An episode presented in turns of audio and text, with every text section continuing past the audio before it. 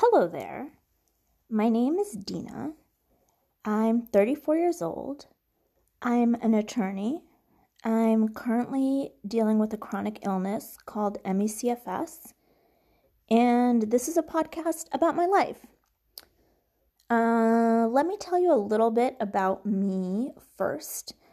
I am I was born in Minsk, Belarus. Um, it's basically in the former Soviet Union.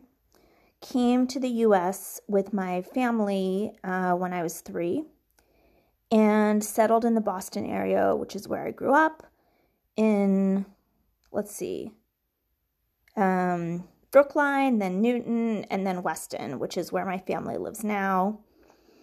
Um, basically, super high achiever. Um, in high school, went to a prep school, Milton Academy, then went to college at Harvard, and immediately after went to law school at Harvard. Uh, graduated college in 2008 and graduated law school in 2011. Um, when I, in my last year of law school, um, I started developing strange symptoms. Um, I was really burnt out. I found it very difficult to read and process information. And um, I also would get abnormally tired. Um, so I would like go out to a party, and then the next day I would have like a sore throat and I would feel all this malaise and I just wouldn't feel well. So, um, yeah, and I didn't know what it was really. So I just kind of continued in my life. I, in 2011, I moved to New York to start a job at a law firm, at a big law firm in New York and I worked there for two and a half years and really struggled um, with my with my burnout and exhaustion and was kind of just barely hanging on when I was working there. Um, really dealing with a lot of anxiety around that. And finally, in January of 2014, I basically was at a point where I just wasn't able to function anymore at work and I decided to take some time off and figure out what it was that I wanted to do. And again, at this time, I didn't realize that I had ME/CFS. I knew I had this weird exhaustion, these weird burnout symptoms, but I didn't really know what it was. Um, so mostly our theory was that it was uh, psychological, um, that it was basically depression and anxiety that was causing those symptoms. And I definitely had depression and anxiety um, starting from 2010 when I started developing the symptoms.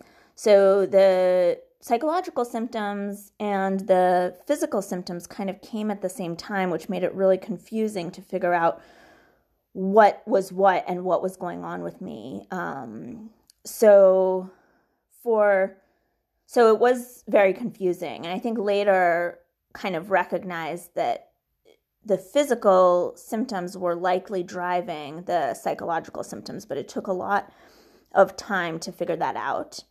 Um, so I um, I left my job in January 2014 and I decided to take some time off and figure out what I wanted to do next. Um, so I ended up taking a year and a half off um, which was actually a really wonderful time in my life. I feel like for the first time, I wasn't so focused on being so achievement oriented, and I got to just take a step back and think about what my values were and what I wanted in life, and reconnect with a lot of people and reconnect with myself. And it was just a really good time. And I also started feeling a lot better during that time. Um, and got to a point where I was just feeling maybe not 100%, but like Whereas when I was working in the law firm in New York, I thought probably felt like 10 or 15%, just like a hollow echo of who I had been. Um, by by that time, by 2014, 2015, after I'd kind of recovered from the burnout, I was like at 85 or 90%.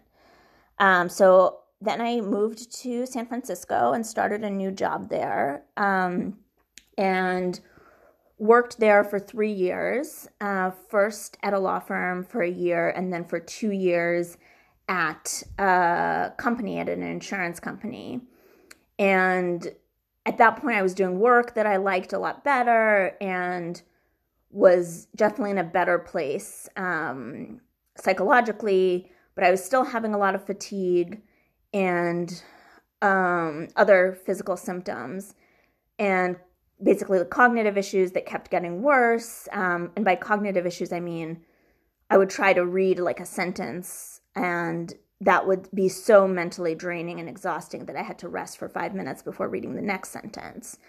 Um, so, which obviously interfered um, with my work.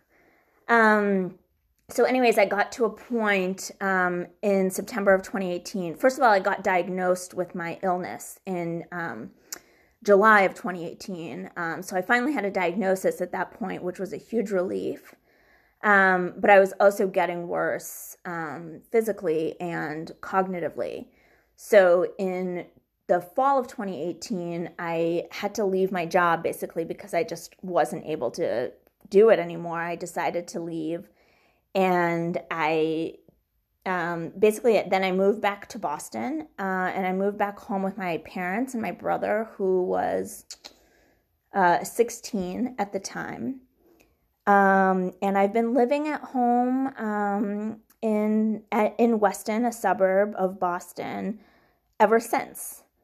So that's basically my story. Um, the last few years, I've been trying a ton of different treatments uh, for my condition. Unfortunately, there and some of them have really helped control some of the symptoms, um, some of the faintness that I would feel um, standing up, and just some of the cognitive issues um, became a lot less debilitating um, with the help of medication. So some things have helped. But um, there's no cure for ME/CFS. Um, at this stage in the illness, it's rare for people to get better. Um, so, yeah, so I'm kind of stuck with this illness for an indefinite period of time. And I just wanted to share more about what my life is like, both um, in terms of dealing with illness, but also just other aspects of my life um, that I'm working on. And um, yeah, that's about it. So I'm going to turn this off for a minute, um, but we'll come back with some more thoughts. Hello there. I'm back. Um, so I wanted to share a little bit about my life right now and the things I'm thinking about and what I'm going through. I do want to share a lot about um, my past experiences as well um, and what kind of led me to this point. But um, right now, I think, yeah, I want to share a little bit about what I'm experiencing. So, what is life like um, when you don't have a job, you don't have a partner, you live at home with your parents? and there's not a lot you can do because you get tired so easily. So I can't walk for more than like 10 minutes without having like a negative payback effect um, like later that night or the next day, um, basically like exhaustion um, of some kind. So you can't really exercise, can't really do any like cognitively demanding activities. Um, like you know even like reading a book can be difficult sometimes um, i was thinking of maybe doing some lsat tutoring um, but like one hour of working on lsat problems is just too much for me um, so what do you do well when i first left my job um, in september of 2018 it was a relief um, to not have anything to do because I'd been pushing myself so hard at work and that was very tiring. So when I didn't have that obligation anymore, I felt really happy. Um, now, then I felt like incredibly bored and just didn't know what to do with myself. And that made me really miserable. And then I kind of came to a place where I accepted the situation that I was in more and kind of settled into and got used to a rhythm. So that's pretty much where I'm at now. So basically, during the day, I'll spend a lot of time hanging out with my parents, um, just like chatting with my mom on the couch or like around the kitchen table. Um, and used to be with my brother too, but he just went off to college. Um, he's a freshman. He uh, is he was remote for the first semester. So for his first semester freshman year, this fall, he was living at home. But now he is on campus for his second semester, which is very exciting. And I'm sure I'll be talking more about my brother. He also has his own podcast, which kind of inspired me, called Elephant Whisperers. You guys should check it out. It's a little bit of a different style than mine, um, but it is wonderful. Anyways, so I'd hang out with my parents and used to be my brother. And then I'd like read a lot of stuff online because like short chunks of information or like an article or like a ton of Twitter, I can handle cognitively better. And I found that like really enjoyable. I really like following stuff about politics, pop culture, just like different debates that are happening online. So I found that interesting and enjoyable. Um, I would need to rest sometimes, just like lie in bed and not do anything. Um, sometimes visit with family or friends. Obviously, not as not as big of an option um, with Corona. Then there's like the task of just doing like my treatments um, and like managing all that and scheduling appointments with different doctors and having different doctors' appointments and dealing with the insurance companies, um, which can sometimes feel like a full time job. So that's like really the main things that I was doing. And then, like, obviously chatting online with friends and stuff. Um, and then I've tried to cultivate some other hobbies. So for a while, I tried to learn French, and then most recently, I tried to relearn Spanish. And that was going pretty well for a couple of months, but I was unfortunately feeling really burnt out from it. So I'm taking a break now, and we'll see kind of what happens with that.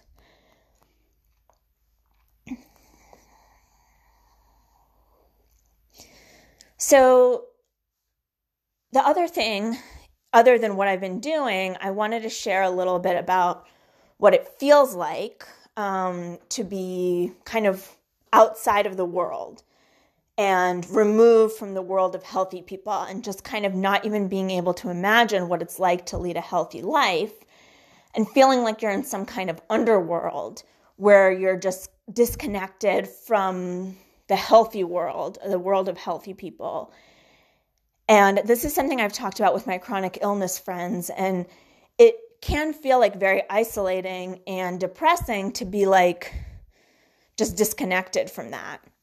Um, so that's something that I've definitely been struggling with.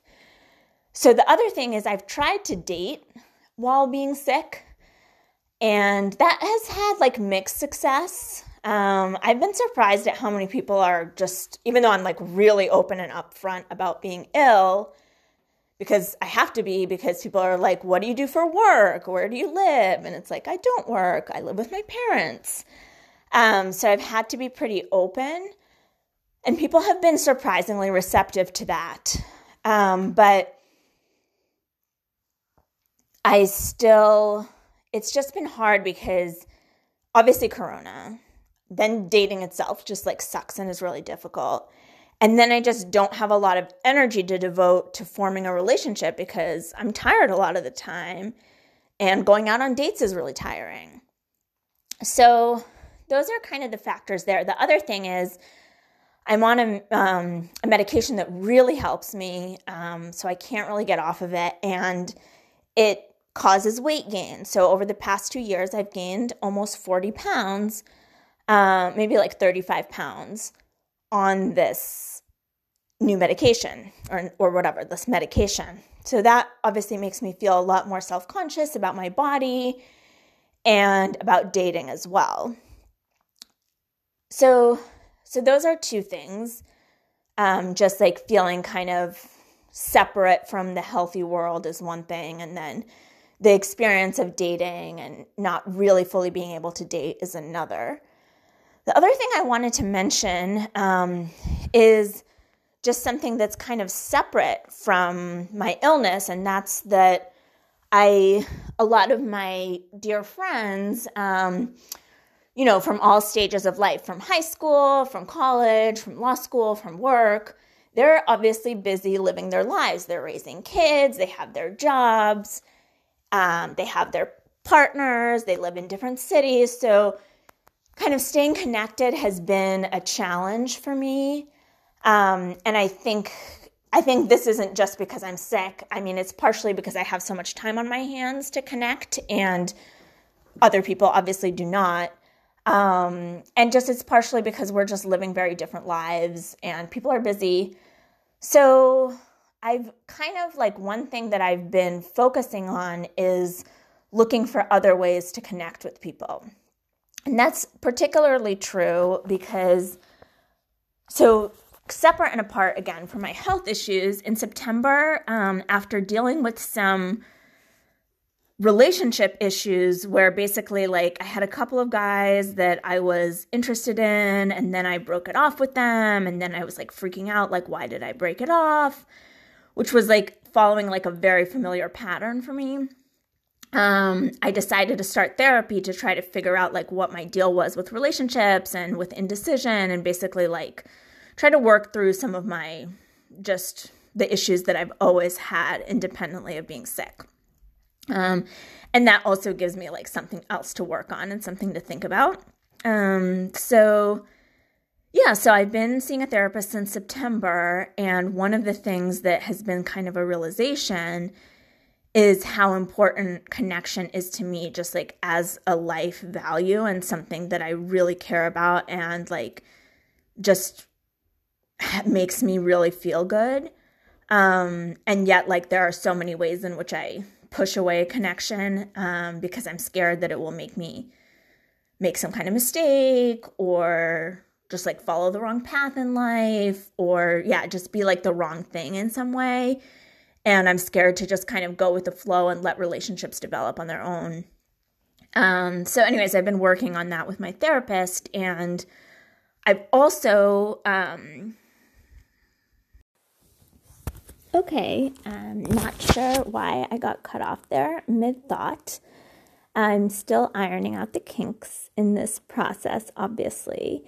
And I know I'm sharing a lot of information um, all at once, which may be overwhelming um, to any listeners. I'm not sure. But um, yeah, I just have a lot to say. And um, I've recently been participating in this um, kind of self development program called Reclamation, um, which has given me a lot of insights and interesting things to think about. Um, and yeah, it's just given me a lot to say. And I guess I'm using this as kind of like a um, a place where I can share that. I'm not sure if it will be of interest to a lot of people or not. The other thing that I wanted to talk about um, is, well, let me try to remember what I wanted to talk about. Oh, yes.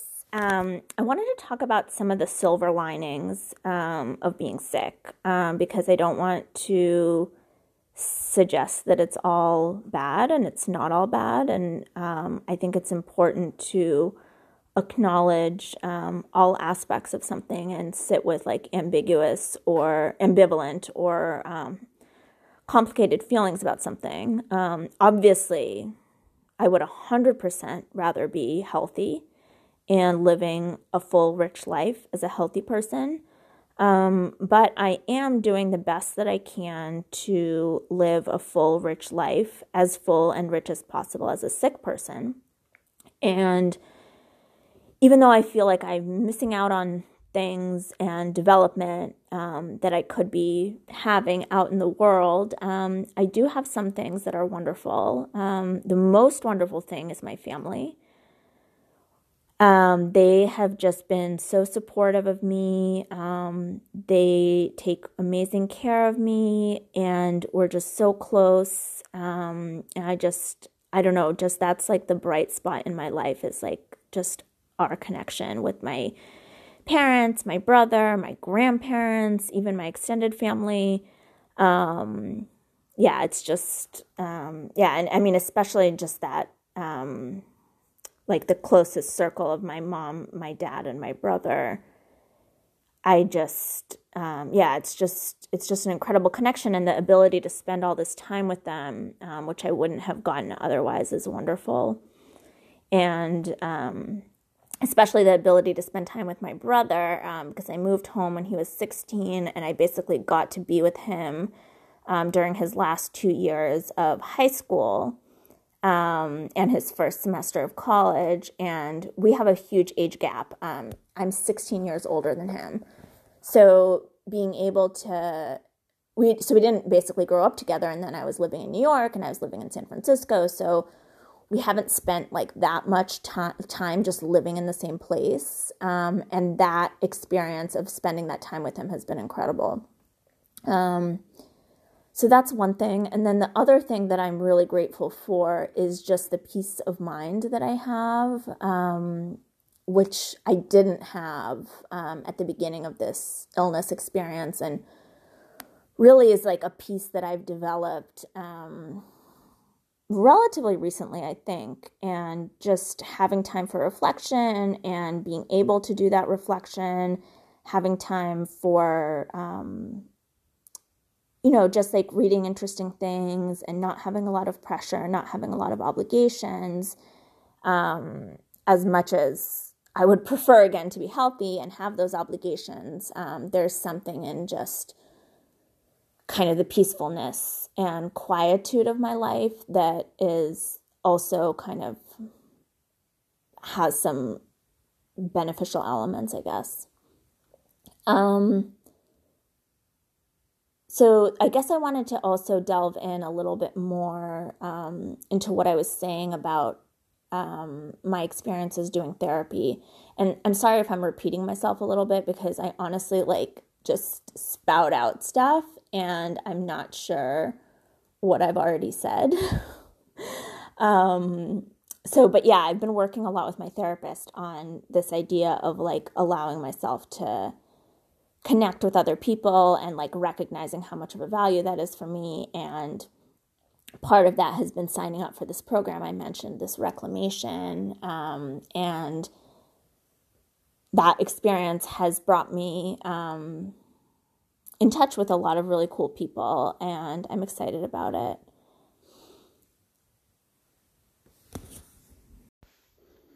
Okay, I think that's probably enough for one podcast episode. I um I'm hoping that I will also get to have some guests, um, some friends um, or family members on this show with me at some point if I decide to continue it, um, which is TBD. Um, so, yeah, look forward to that. Look forward to more musings from me. Um, yeah, and I guess like where everything's changing. Um, I mean, things just things just change not everything's changing i'm trying to say that um what the way i'm looking at things kind of changes all the time obviously but right now um i'm just thinking about kind of my goal for the year which is to experience moments of joy um and kind of the pillars of that are um connection with other people um growth and self-discovery and the other one, which is might not be for this year given COVID and given my health issues, but the other thing that I just want to cultivate and that I think is really important to me that I've ignored at other times is just this sense of adventure and newness and just loving the experience of new things. And just, I think, just again, like another one of my goals is just not letting my fear and need to control things get in the way of broadening my life and expanding my life and experiencing um, new things, new emotions, um, new connections with other people. Uh, and this podcast is part of that. So thanks for listening in. Bye.